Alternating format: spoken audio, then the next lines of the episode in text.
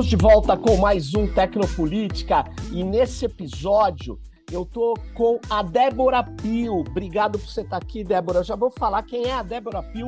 Nós vamos tratar de uma questão fundamental, que é será que as ações locais dão conta de enfrentar essa enorme crise que a gente está vivendo? Bom, a Débora está aqui com a gente, ela é, ela é doutoranda em comunicação e cultura pela UFRJ, pesquisadora do Media Lab e é conselheira da rede Lavitz também, que faz, promove estudos de vigilância é, da maior qualidade aqui no Brasil, na América Latina, enfim. E ela, a Débora também é da Casa Fluminense e integra o coletivo Casa de Aia. A gente já vai falar sobre isso. Mas por que, que a Débora está aqui também? Ela está aqui porque ela escreveu um artigo junto com a Isabelle Aguiar, né, que a Isabelle também é, é, é, desse coletivo Casa de Aia, né, ela integra também, é, é, é graduada em, em, serviço social pela, pela UFRJ e tem uma militância, um ativismo é, nas comunidades. Enfim, é, tanto a Débora quanto a Isabelle lançaram um, um texto que, que, que, é um texto que se chama Pensar Local, a alternativa para a saída da crise, dentro de um e-book que já tem uma landing page lançado pela Fundação Heinrich Ball. É, e esse e-book tem um, uma série de autores, autoras, tratando da democracia nesse momento crucial, difícil que a gente está vivendo. Um momento é, político e tecnopolítico muito complicado, porque também é um momento onde a democracia é atacada nas redes digitais e por tecnologias e dispositivos de desinformação. Né? Então, mas nós vamos conversar sobre isso aqui. A Fundação Ball fez esse livro, a gente vai colocar aqui na descrição o link, você vai poder acessar esse texto, mas eu estou falando demais, né?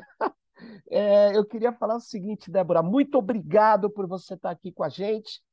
E eu quero começar logo com uma pergunta que é muito cara a, a uma série de ativistas socioambientais mas também há todo o universo que discute a questão da justiça social, a justiça ambiental, que é a seguinte: a ação local dá conta de enfrentar essa crise que a gente está vivendo? Diga aí. É, prazer estar aqui, Sérgio. Muito obrigada pelo convite.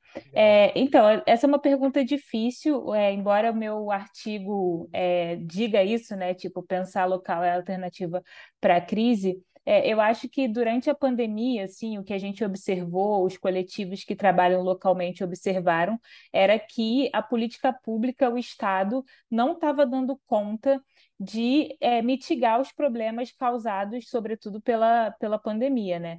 Então, foram, assim, na, na, no momento da emergência maior, foram os coletivos locais que já estão ali de, inseridos dentro das comunidades, que foram os primeiros a agir, né, a tomar iniciativas desde é, contabilizar pessoas doentes, de levar essas pessoas até o posto de saúde, de informar é, sobre o que estava acontecendo ali, o que, como que as pessoas poderiam se proteger, porque o Estado, na, naquela ocasião, pelo menos aqui no Rio de Janeiro e em várias partes do Brasil, não deu conta de fazer isso.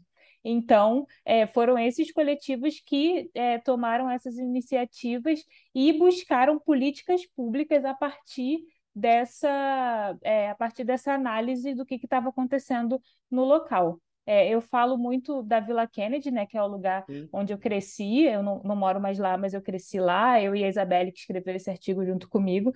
E o que a gente observou é, muito antes de saírem essas análises sobre a fome no Brasil, sobre é, os impactos da pandemia, a gente já estava sentindo isso muito de perto, assim, porque a gente faz parte desse coletivo e as pessoas batiam na porta para dizer, olha, a gente está com fome, a gente está desempregado, a gente perdeu o emprego, a gente precisa de algumas alternativas, a gente precisa de álcool gel, a gente não tem água em casa para lavar as mãos. Então, a gente começou a fazer uma análise um pouco maior sobre o que o que estava acontecendo e essas pessoas, né, do, do, dos coletivos que foram bater na porta é, da prefeitura, do governo do estado, para dizer, olha, esse, esse problema está acontecendo aqui, talvez ele seja um reflexo do que está acontecendo no estado todo. Então, vocês têm essas análises aqui que a gente fez de maneira, é, tipo, não, não tão profissional, mas esse é o momento de agir. Então, quando a gente fala pensar local, é muito através do trabalho que tem sido feito pelas lideranças comunitárias dentro da comunidade, de fazer essas análises, de compreender o contexto muito mais rápido e ir atrás de políticas públicas que sejam mais globais. Então, é, o trabalho sempre começa é, desses pequenos, pequenos, pequenos trabalhos, né? É, para buscar alternativas maiores, porque o Estado não dá conta de olhar para tudo, e ainda mais nesse momento que a gente está vivendo, né, de, enfim, corrosão democrática. É, é, e aí não, não deu assim, ele, eles não deram conta e a gente que teve que ir atrás de, e para dizer assim, olha, essa situação está acontecendo nesse local, então, por favor, o que a gente precisa é isso, isso e isso. A gente não precisa de limpeza nas casas, as pessoas precisam de abastecimento de água, sabe? Então, é, é por isso que a gente fala que a alternativa é pensar. Você sabe que é, eu, eu tive, é, participei lá na minha universidade da montagem de um mapa dessas ações, e o que você relatou é isso mesmo. Quando veio a pandemia, é, eu queria lembrar que o próprio governo Bolsonaro era completamente contrário da qualquer tipo de apoio aos segmentos mais pauperizados, ele insistia que as pessoas tinham que trabalhar, mesmo que corressem riscos de contaminação, de contágio. Ele dizia que era gripezinha, e, e, na verdade, as pessoas estavam passando fome, mas não por causa só da pandemia, né? É, é isso que eu queria te perguntar, porque eu comecei a ver, por causa desse mapa das práticas colaborativas de solidariedade que a gente fez, que é, existia é, já uma, uma situação extremamente grave. Né? É, é claro que muitas crianças deixaram de ir na escola onde elas comiam. E aí que, que eu estou em São Paulo, em São Paulo tinha essa, essa questão de você dar merenda, dar refeições. E isso, obviamente, com as escolas fechadas, geraram um, um problema maior. Mas, Débora, você vê no Rio de Janeiro, nas comunidades, é, não sei se você tinha essa percepção, você vê o, o, aquilo, é um agravamento das condições sociais, assim, da fome efetivamente, antes da pandemia, ou ela é resultado da pandemia? Não, a fome é um problema estrutural, né, do Brasil, do Rio de Janeiro. A gente já vinha vivendo uma crise, é, pelo menos aqui no Rio, pós 2016, né, que teve todo aquele investimento na cidade para as Olimpíadas, e depois disso não teve nenhum projeto assim muito concreto de manutenção da, do hum. desenvolvimento da cidade, né? Então as coisas foram se deteriorando. A gente já vinha num processo de aumento das desigualdades, aumento da violência e, consequentemente, aumento da fome também. A situação já era ruim, é, eu não sei assim em números, mas a situação já era ruim antes da pandemia, mas sem dúvida a pandemia agravou de forma muito alarmante é, essa situação de pessoas assim. É, se antes elas faziam é, duas refeições por dia, elas passaram a ter zero refeições por dia, sabe? Elas passaram a depender de programas sociais para se alimentarem, assim, para comerem o básico, sabe? Para é, pessoas que não tinham dinheiro para procurar emprego, sabe? Para pegar um ônibus.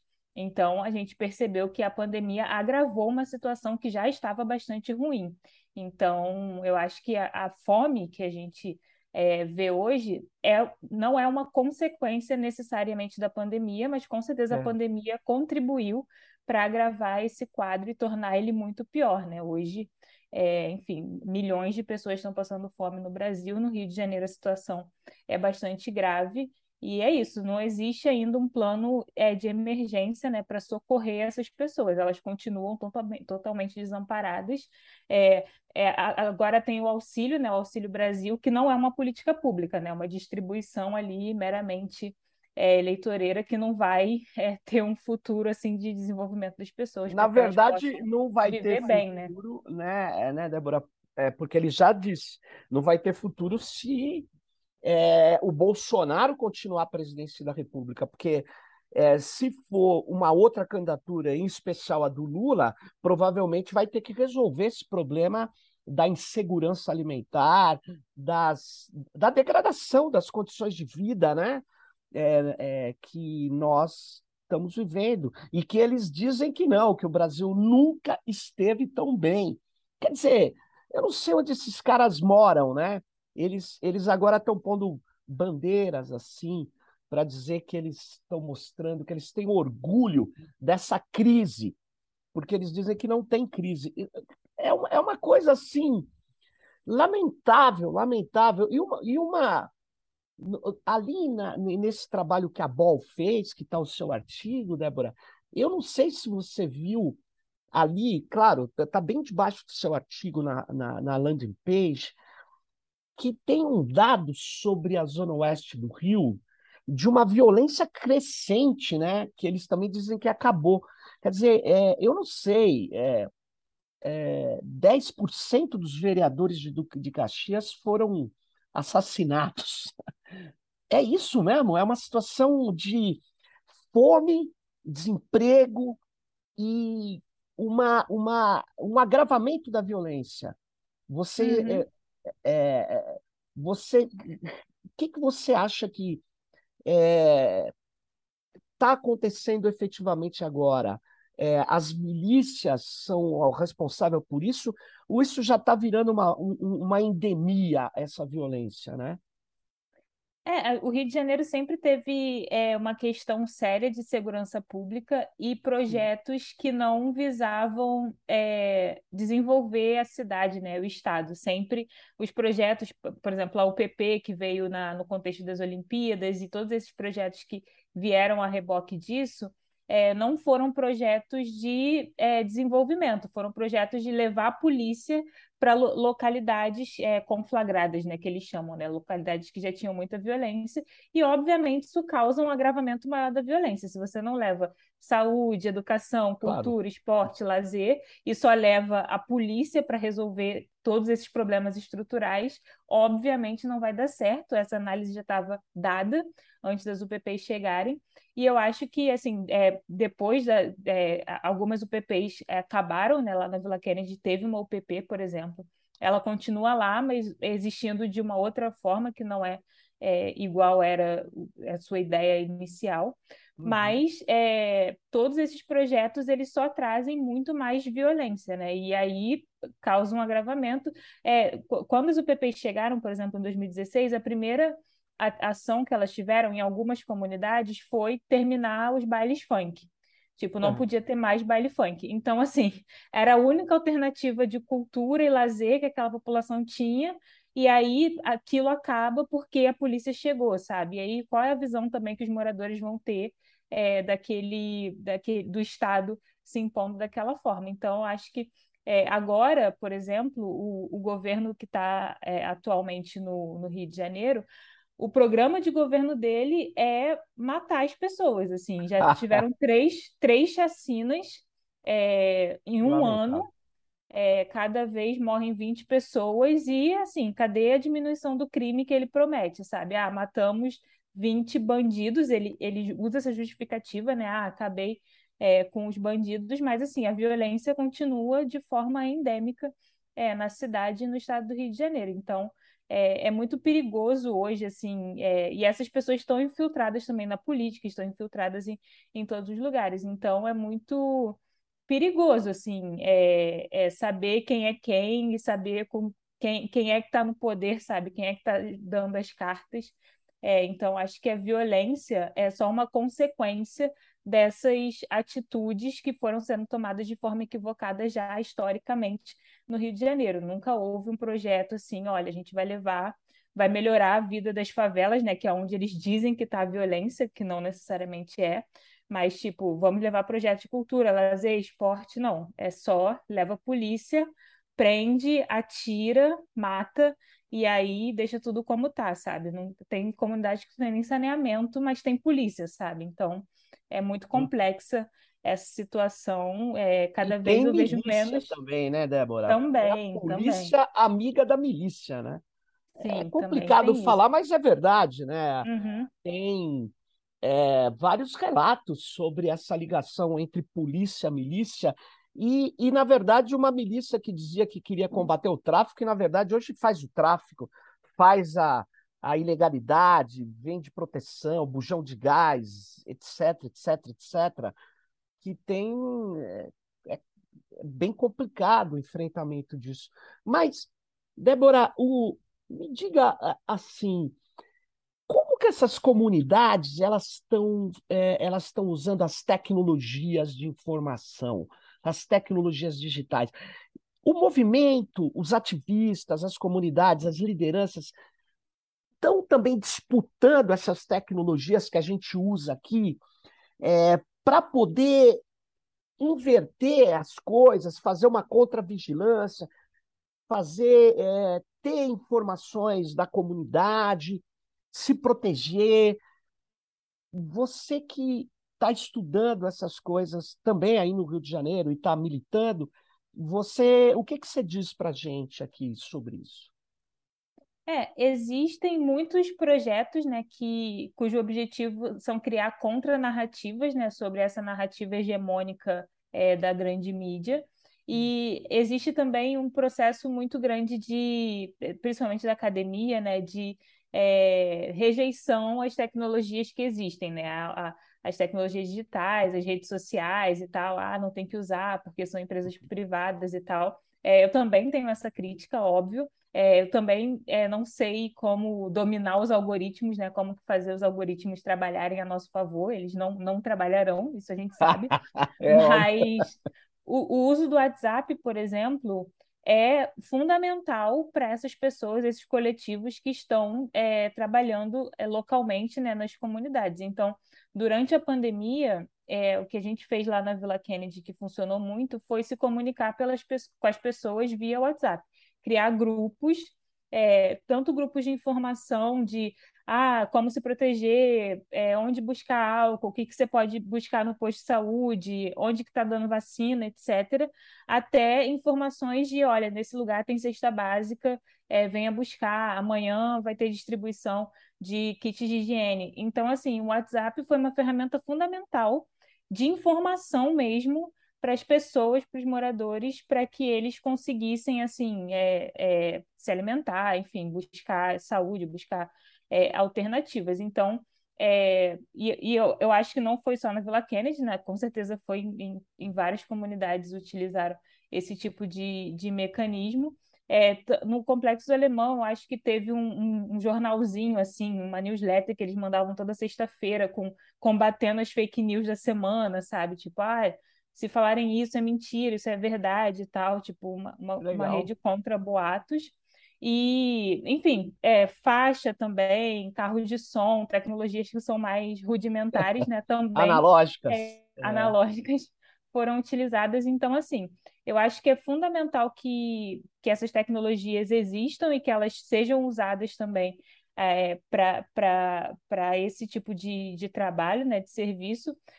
Enquanto não existe outra, sabe? Tipo, não dá para a gente ficar falando para as pessoas que estão ali passando fome, olha, você tem que baixar o Wise, sabe? O Signal e tal. As pessoas nem têm internet direito, aí, pelo amor de Deus, sabe? Então vamos usar o WhatsApp, vamos tentar usar da forma mais segura possível, tentar proteger essas pessoas, não expor e tal. E, é, e fazer esse tipo de trabalho. Então, acho que essas tecnologias, elas são problemáticas sim, mas existem meios e modos de é, criar contranarrativas ali, né? Existem vários. É, criar espaços de resistência mesmo dentro do, desses dutos de desinformação. E, a, e esses grupos depois, Débora, você, você consegue ver, eles também são usados para desinformação? Existe gente que. Claro, você não vai pedir ficha é, ideológica para ninguém que está uhum. precisando de auxílio, de solidariedade, que está passando uhum. fome. Mas você vê nessas comunidades que você atuou e nesses movimentos, você vê a presença dessa extrema-direita desinformando? Sim, com certeza. Eu acho que é, é, são, são até a força mais é, preponderante né, nessas, nessas localidades, porque essas informações circulam muito rápido, né, muito sem nenhum tipo de filtro, e aí chegam em pessoas que não, não necessariamente têm é, condições de compreender que aquilo está errado, está certo e tal. E aí as pessoas acreditam, assim, e aí é, compartilham e tal. Então, o nosso trabalho ali na Vila Kennedy foi sempre combater isso, né? De falar, olha, isso é verdade, isso não é e tal. É, a gente ficava falando que a gente é até um polo de, de checagem, né? Porque às vezes as pessoas falavam assim, recebi isso, é verdade? Ou é ah, é mentira? Mas então as pessoas perguntam para vocês. É, não, não sempre, mas claro. é, de vez em quando é, acontece isso, até na minha, na minha família, assim, direto, as pessoas me mandam assim, ah, isso é verdade ou é mentira? Mas a quantidade de, de informações, de fake news e tal, informações falsas que circulam é muitíssimo maior do que informações relevantes e tal. Então é até difícil fazer essa checagem o tempo todo, né? Tipo, tem muitos esforços até do jornalismo tradicional para fazer isso, mas a circulação dessas notícias é, é insana, assim, tem um, não, é alguém é... fazendo de maneira muito é, de fábrica, né? Tipo, vai ali cinco fake news por dia, enquanto a gente está produzindo uma notícia por semana, sabe? Então as condições é. de trabalho são muito diferentes, Na mas verdade... elas circulam é, de maneira muito é, disseminada, sem é. nenhum tipo de controle, né?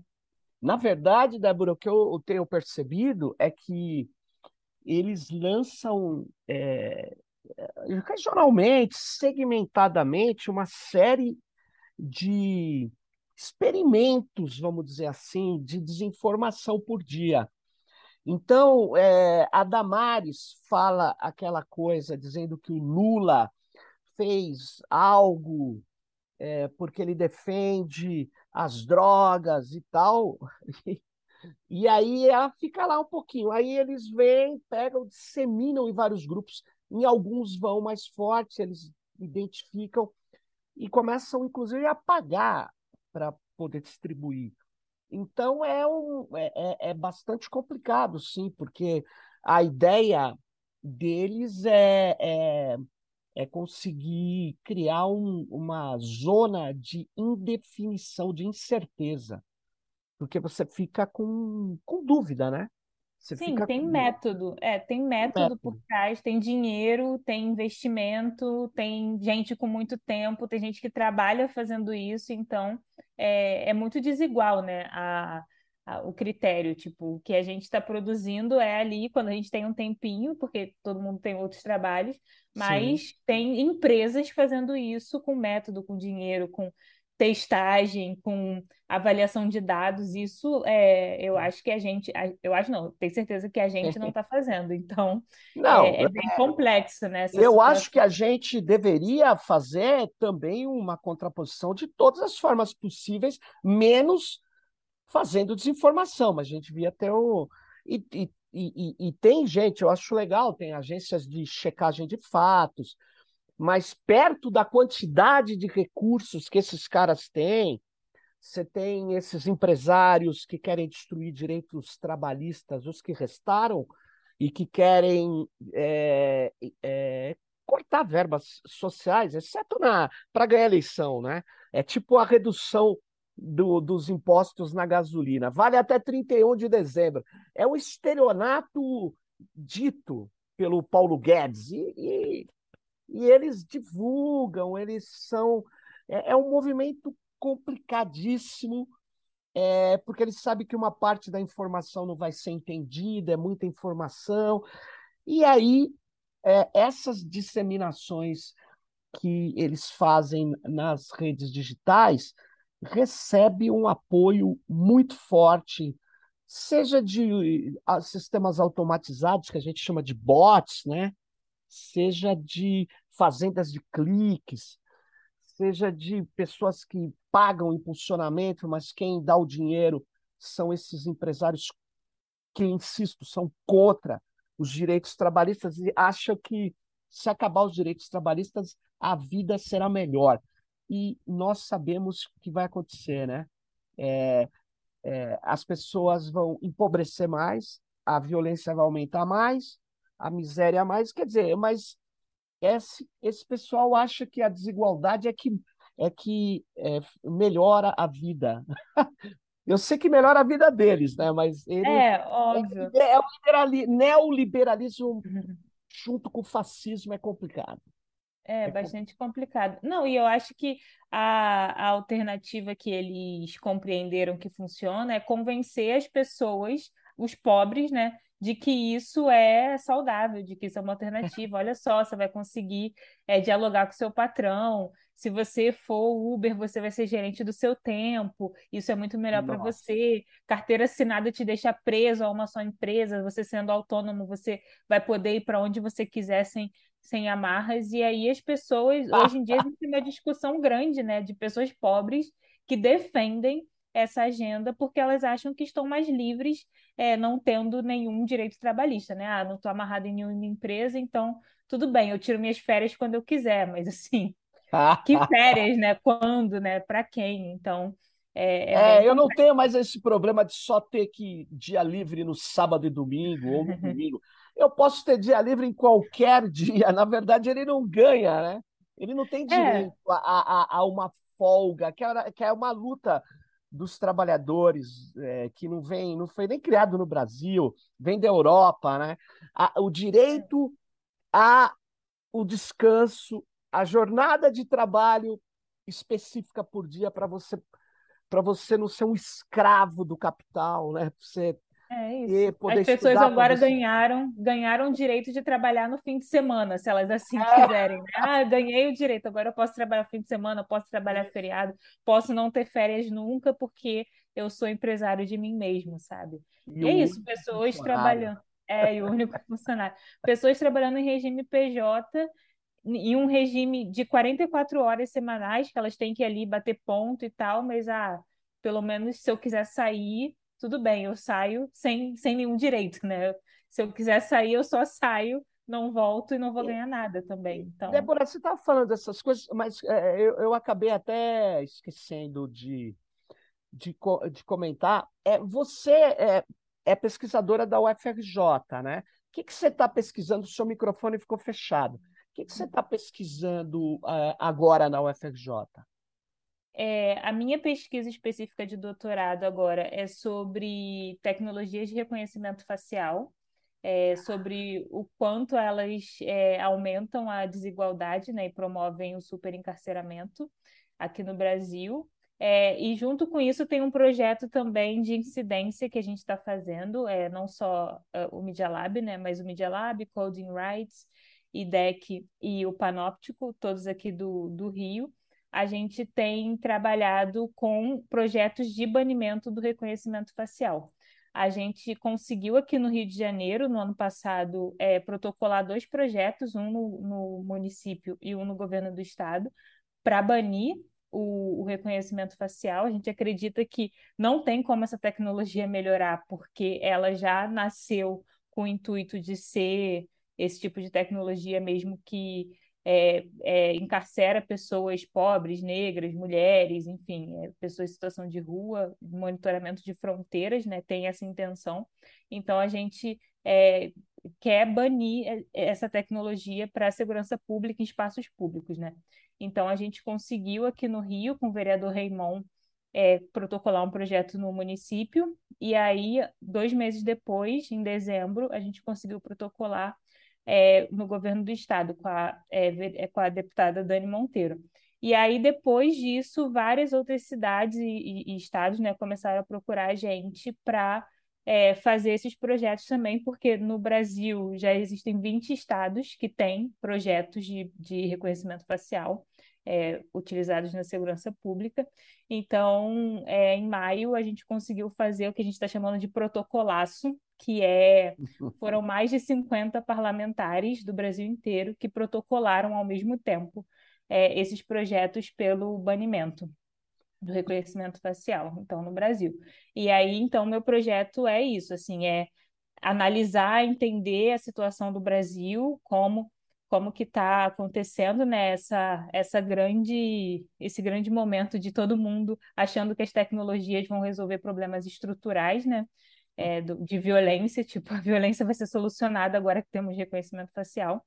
E aí, junto com isso, fazer esse proje projeto de incidência que é, é banir é, essas tecnologias via é, via projetos de lei. Agora a gente está acompanhando, né? A gente, eles já foram protocolados e agora é acompanhar para que eles tramitem e é, alguns deles, pelo menos, virem lei e aí sejam proibidos nas cidades e estados mais Agora, chaves. Débora, para quem está nos ouvindo, você trouxe um tema crucial aí, o termo, um, um tema é, gravíssimo, né? Porque é, em alguns lugares do mundo, São Francisco, eu me lembro, foi uma das primeiras a banir, a proibir né, o uso de reconhecimento facial. Mas as pessoas me perguntam assim, mas eu tenho uma câmera aqui no meu condomínio, eu estou proibido de usar, vocês querem proibir que eu controle quem entra e tal? O que, que você me diz disso? É, não é sobre isso que o projeto trata, né?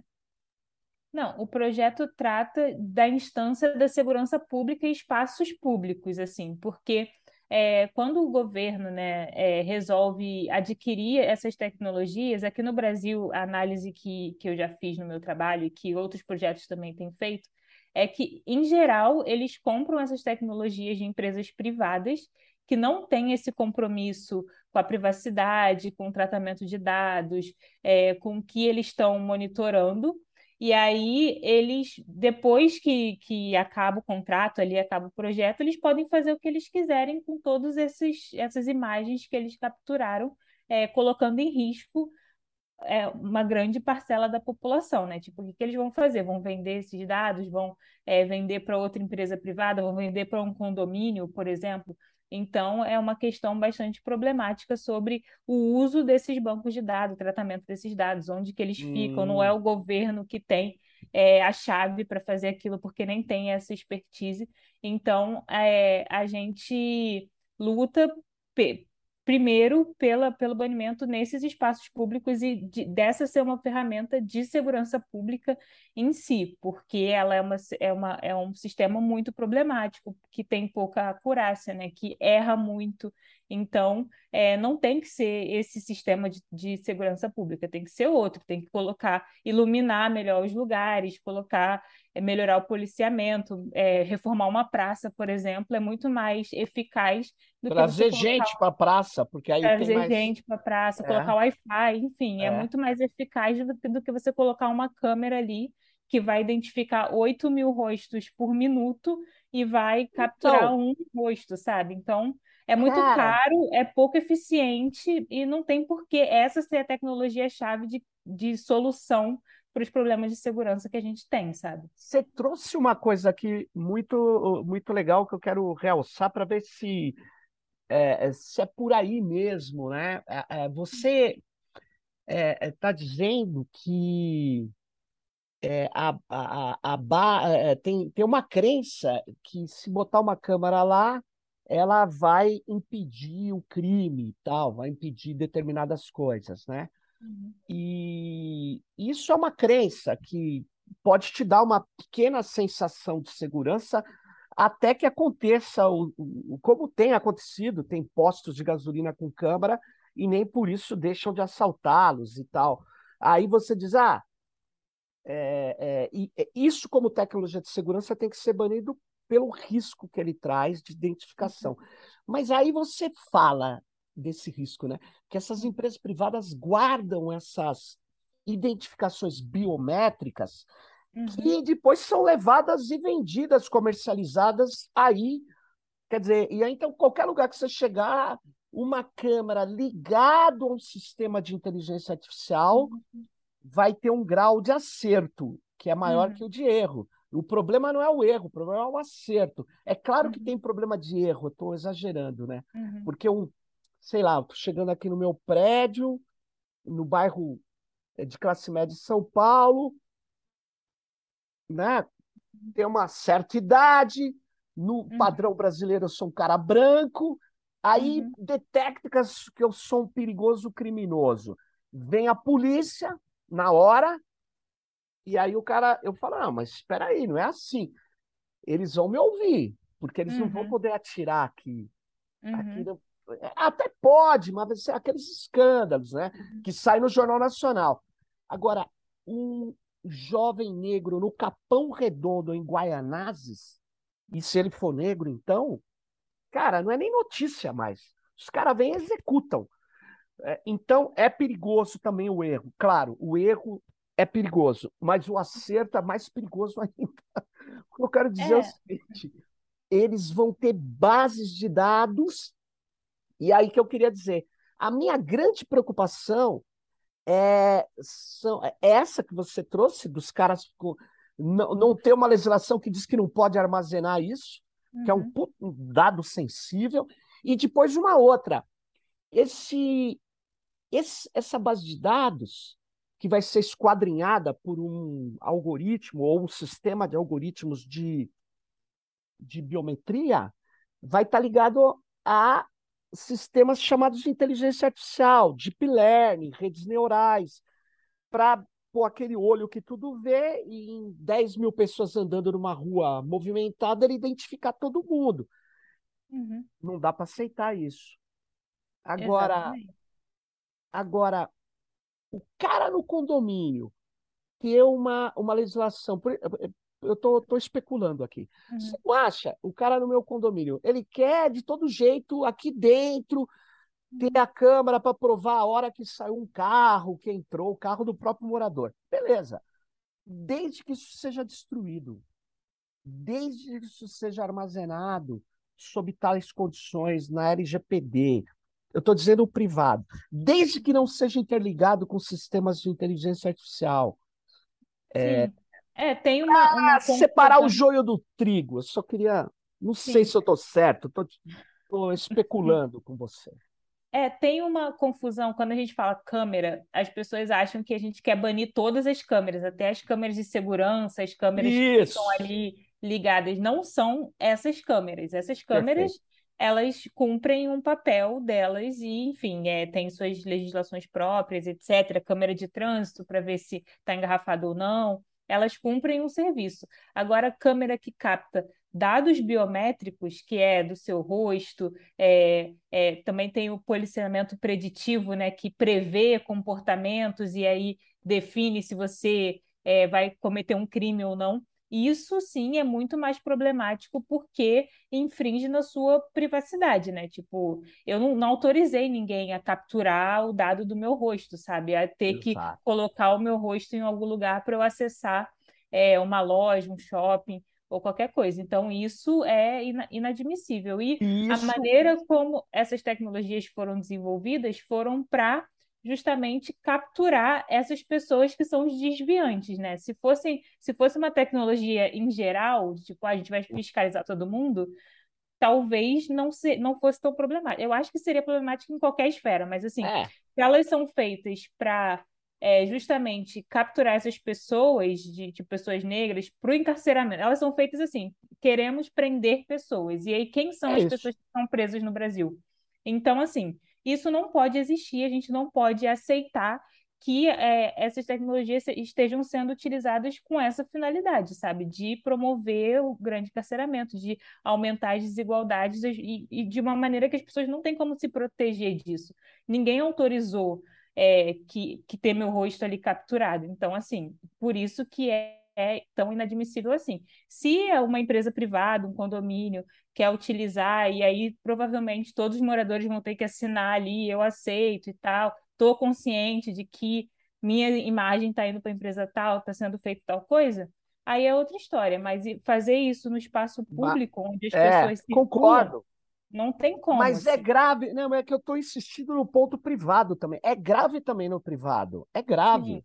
Porque uhum. o cara que está captando a sua imagem. E se isso for só um vídeo que vai ficar armazenado por um, dois meses num computador que, que tem um responsável, que tem segurança física, e que vai ser deletado depois, é uma coisa. Outra coisa é aquilo ser usado para tirar a biometria facial e uhum. ser defendido, ser, ser transacionado Isso, mesmo privadamente, é, eu estou indo na tua casa, sei lá, você mora no prédio. Aí vem o sistema e tira minha biometria. Não pode. Uhum. Aí você fala assim: não, Sérgio, mas se você quiser entrar na minha casa, tem que ser com biometria. A, a liberdade é sua. Quer dizer, é umas coisas uhum. assim, começa a ficar difícil.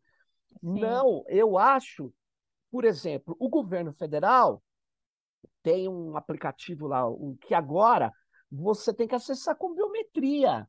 O que, que eles vão fazer com essa biometria? Ah, é, é. para segurança. Os bancos estão fazendo isso. Eu não sei, eu sei que brigar contra banco no Brasil é uhum. extremamente difícil, tanto é que eles têm a legislação do credit score ou do cadastro uhum. positivo, que é uma coisa absurda. Quer dizer, de uhum. repente você está aqui e liga uma pessoa de um birô de crédito e fala: olha, o senhor recebeu um aumento de tanto e uhum. nós queremos tal. Eu falei, mas como, como que você sabe isso? É, a legislação ele... é permitido. Quer dizer, é um é. escândalo isso. É, isso é interessante que você falou do, do banco, para você é. ver é, a, a chance de erro que essas tecnologias têm até no setor privado. É, tem várias histórias, você pode procurar na internet, aconteceu Sim. comigo também, de que eles pedem a sua identificação facial, falando que ah, você não precisa mais ir na agência tal. E a câmera não consegue captar, capturar rostos é, não brancos. Exato. Então, aconteceu comigo. É, vai para um lugar mais iluminado, abre os olhos, prenda o cabelo, mil coisas, e aí só dá assim, erro, é, vá até a agência. Então, assim, se, se eles estão insistindo nisso, de ah, não, isso é para melhorar sua segurança tal, e também não é um processo que tem funcionado para todo mundo, então, assim, é um processo que não funciona, né? Então, faz outra coisa, faz de outro jeito, melhora a tecnologia.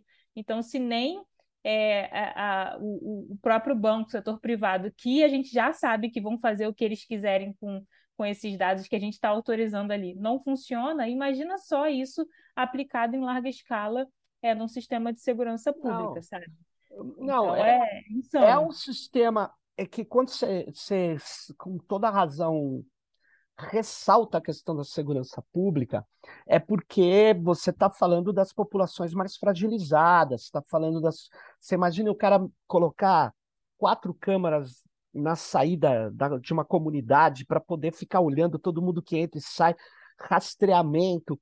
Esses rastreamentos que eles fazem, liga agora com o banco de dados de rede social, que liga com o banco de dados desses credit score, que que vai ligando e vai reduzindo a possibilidade de uma pessoa mais fragilizada, fragilizada, que ganha menos, mais pauperizada, se dar melhor na sociedade, porque ela, ela, ela é o tempo todo vigiada e pontuada.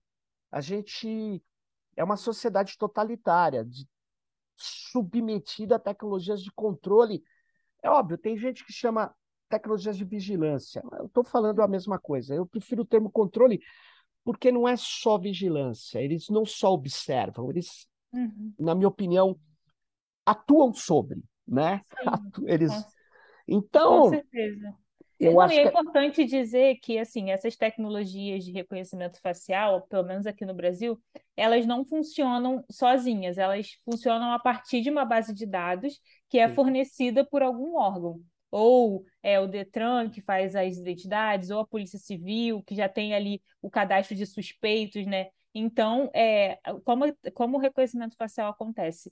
Ele detecta rostos que já estão é, nessa base de dados é, que está ali dentro da que está dentro da máquina, né? Que já foi é, fez o upload ali para dentro da máquina e essa máquina só faz o match de um rosto com o outro. É, o que acontece quando eu falo de erro é que é, nem esse banco de dados que foi utilizado para fazer esse upload é um banco de dados atualizado, um banco de dados certinho. Às vezes eles pegam pessoas na rua só para fazer aquele cadastro de suspeitos, sabe? Que a pessoa nem é suspeita, ela foi absolvida já e ela continua ali naquela base de dados porque não tem como tirar e ela, é, ela pode ser identificada de uma forma equivocada ou identificar um rosto sem muita acurácia, porque esses, essas máquinas não identificam rostos de pessoas negras é, com, com muita muita precisão, não né? tem precisão, precisão nenhuma. não É. tem precisão nenhuma. E aí uma pessoa, outra pessoa negra que se parece com aquela que a máquina já tem a foto ali, ela é capturada e, e essa pessoa precisa provar que ela não é ela. Não é mais tipo, ah, É a faz a, a inversão do ônus da ali. prova, Débora. É, é A isso. inversão do ônus da prova. E aí a pessoa tem que provar dizendo, olha, não sou eu por esse, essa, essa, essa razão, sabe? Aqui no Rio teve um caso de uma mulher que estava na praia, era um domingo, e ela foi identificada, passou um dia inteiro na delegacia porque ela estava sem os documentos, e aí ela teve que provar por A mais B que ela não era a pessoa que tinha sido identificada. E depois descobriram que essa pessoa que que estava ali na foto original já estava presa, já estava cumprindo pena, sabe?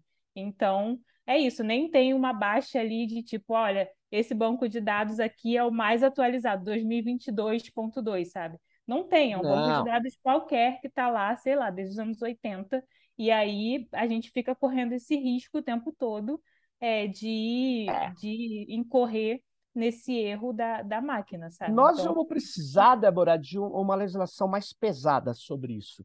Sem dúvida nenhuma, o banimento do reconhecimento facial, mas também uma, uma, uma. Você está falando dos bancos de dados, uma legislação também mais pesada sobre esses sistemas automatizados.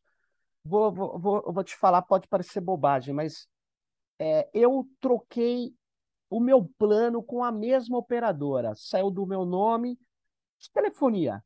Telefonia celular junto com internet em casa. Fizeram bem bolado para baixar o preço, porque na verdade eles fidelizam você. E eu troquei de titular com a minha mulher. No dia seguinte veio o cara, trocou o roteador, porque mudou de plano, troca o roteador, trocou o roteador. Aí passou três dias, veio uma outra empresa terceirizada, tirou o roteador antigo e já paguei dois meses, na verdade, de minha, a minha mulher com o novo plano na minha casa, que tal. Aí, surpreendentemente, eu começo a receber ligação: o senhor está atrasado dois meses. Eu falei: não, eu não estou. Está. Não, porque o nosso sistema de cobrança constatou. Eu falei: que cobrança? É só vocês olharem o endereço.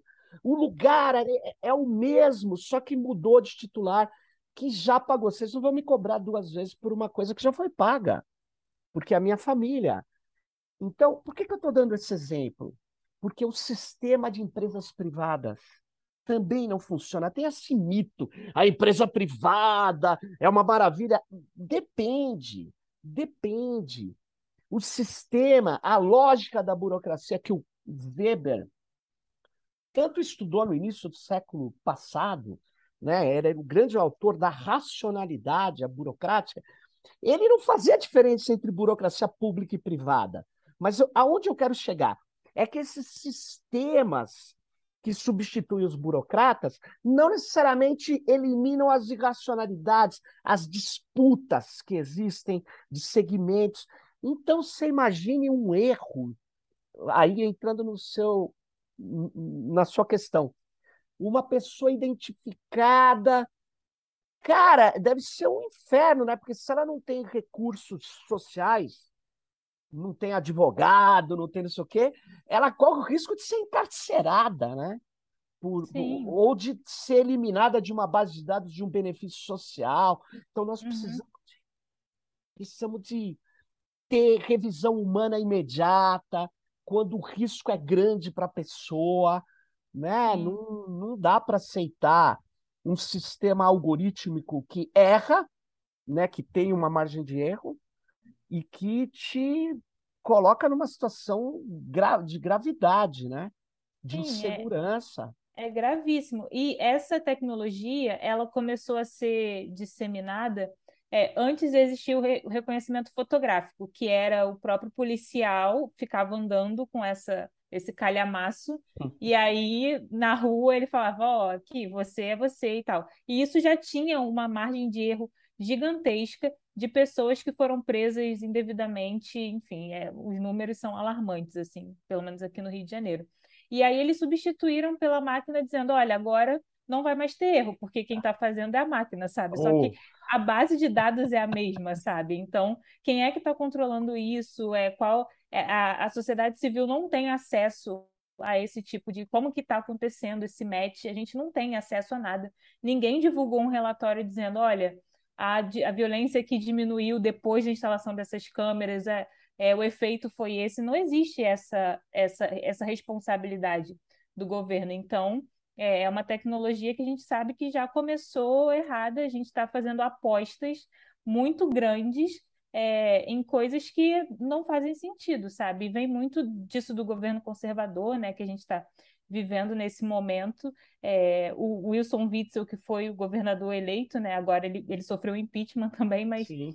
no início ele falava atirar na cabecinha, drones não tripulados, míssil nas comunidades. Ah, eu lembro assim, do míssil. O, o, que, que sabe? O que, que a gente quer, sabe? Tipo, é só atirar míssil é, eliminar as pessoas e a gente não quer cuidar delas, sabe? A gente não quer desenvolver as favelas. Então, é, a premissa de onde é, parte a ideia dessa tecnologia já é muito equivocada e é por isso que a gente quer é, que o banimento seja a, a, a linha 1 um desse, do combate a essas tecnologias de vigilância e controle é, como você disse, né, que, que estão muito preponderantes e que têm sido compreendidas como a solução para um problema que é estrutural, sabe? Então a gente tem que resolver Sim. a estrutura, não é só eliminar as pessoas ou encarcerar elas como forma de resolver esse problema. E, e Débora, só antes que a gente está chegando a 50 minutos, antes da gente terminar aqui, no, você vê também outras aplicações tecnológicas sendo feitas, além das comunicacionais, e essa luta de regular e bloquear tecnologias antissociais né, contra as comunidades, a, é, de vigilância, de controle. Você se tem topado com, com outras que você se lembra? Tem alternativas jornalísticas, né? Tipo, o Voz das Comunidades está fazendo um, um ótimo trabalho já há muito tempo, né? Mais de 10 anos. Há uma Preta Jornalismo, tem a Mídia Índia, tem várias iniciativas que estão aí fazendo esse tipo de contranarrativa, aí nadando contra a corrente, né?